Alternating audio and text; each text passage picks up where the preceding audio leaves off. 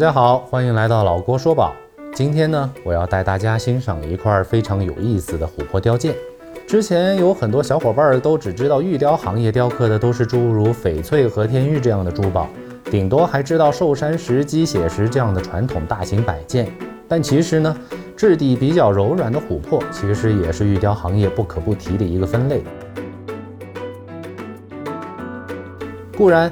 就是因为琥珀质地比较软，所以直接导致很多玉雕师呢觉得不太好上手，下手稍微重一点就可能破坏整个作品，导致功亏一篑。但随着琥珀这种材质逐渐被更多的人所认知，大家也开始喜爱这种质地轻盈、色彩丰富的宝贝，所以玉雕行业也开始注意到了琥珀。当然。这也是有一个过程，从一开始只有一些腾冲当地的雕刻师愿意接触，到现在从本地工艺、广东工艺、福建工艺，再到苏工，都全部都有涵盖。在历年的雕刻行业最顶尖的天工奖之中，也不乏能够看到琥珀作品的身影。所以现在只要能够遇到好的料子，琥珀的雕刻师也会绞尽脑汁来制作一些非常出彩的作品。那么今天我要给大家介绍的这样的一件作品呢，就是很有意思的一个东西。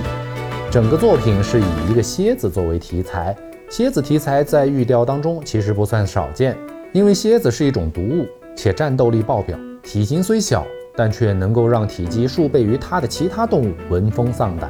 所以在雕件里面用蝎子，常规来说有两种寓意，一种寓意是独步天下，期望拥有者能够在某个领域或者学业上取得骄人的成就。当然，此毒非彼毒，只是谐音而已。第二种寓意是百毒不侵，趋吉避邪。蝎子本身就是昆虫界的扛把子，啥也不怕，所以这个寓意也象征着拥有者能够无所畏惧，好事天天来，坏事绕道走。那么说完了寓意，我们来看一看材质。这块琥珀作品之所以珍贵，除了雕刻很出彩，寓意很传神，其本身料子也是一块极品。整个料子整体上是一块棕血珀。所谓棕血珀，其实就是颜色比较暗一些的血珀。内部当然也不像标准的血珀那么纯净，这块料子内部有一些类似秘制的部分，所以给人的感觉就不是那么通透。但只要给它一点点光，你就会被它那迷人的酒红色所吸引。从最下部开始，一直到蝎子雕刻的部分，整体上还呈现出一个完美的颜色过渡，从棕红色变成了金黄色。这其实也揭示了血珀形成的原因。那么有的小伙伴就会问了。那是不是下面的血色部分里边也是金色的呢？大家可以先猜一下，弹幕评论刷起来，觉得是金色的打一，觉得内外都是血色的打二。好了，谜底揭晓，对，没有错。如果下面的部分我们也打开的话，其实也是金色的。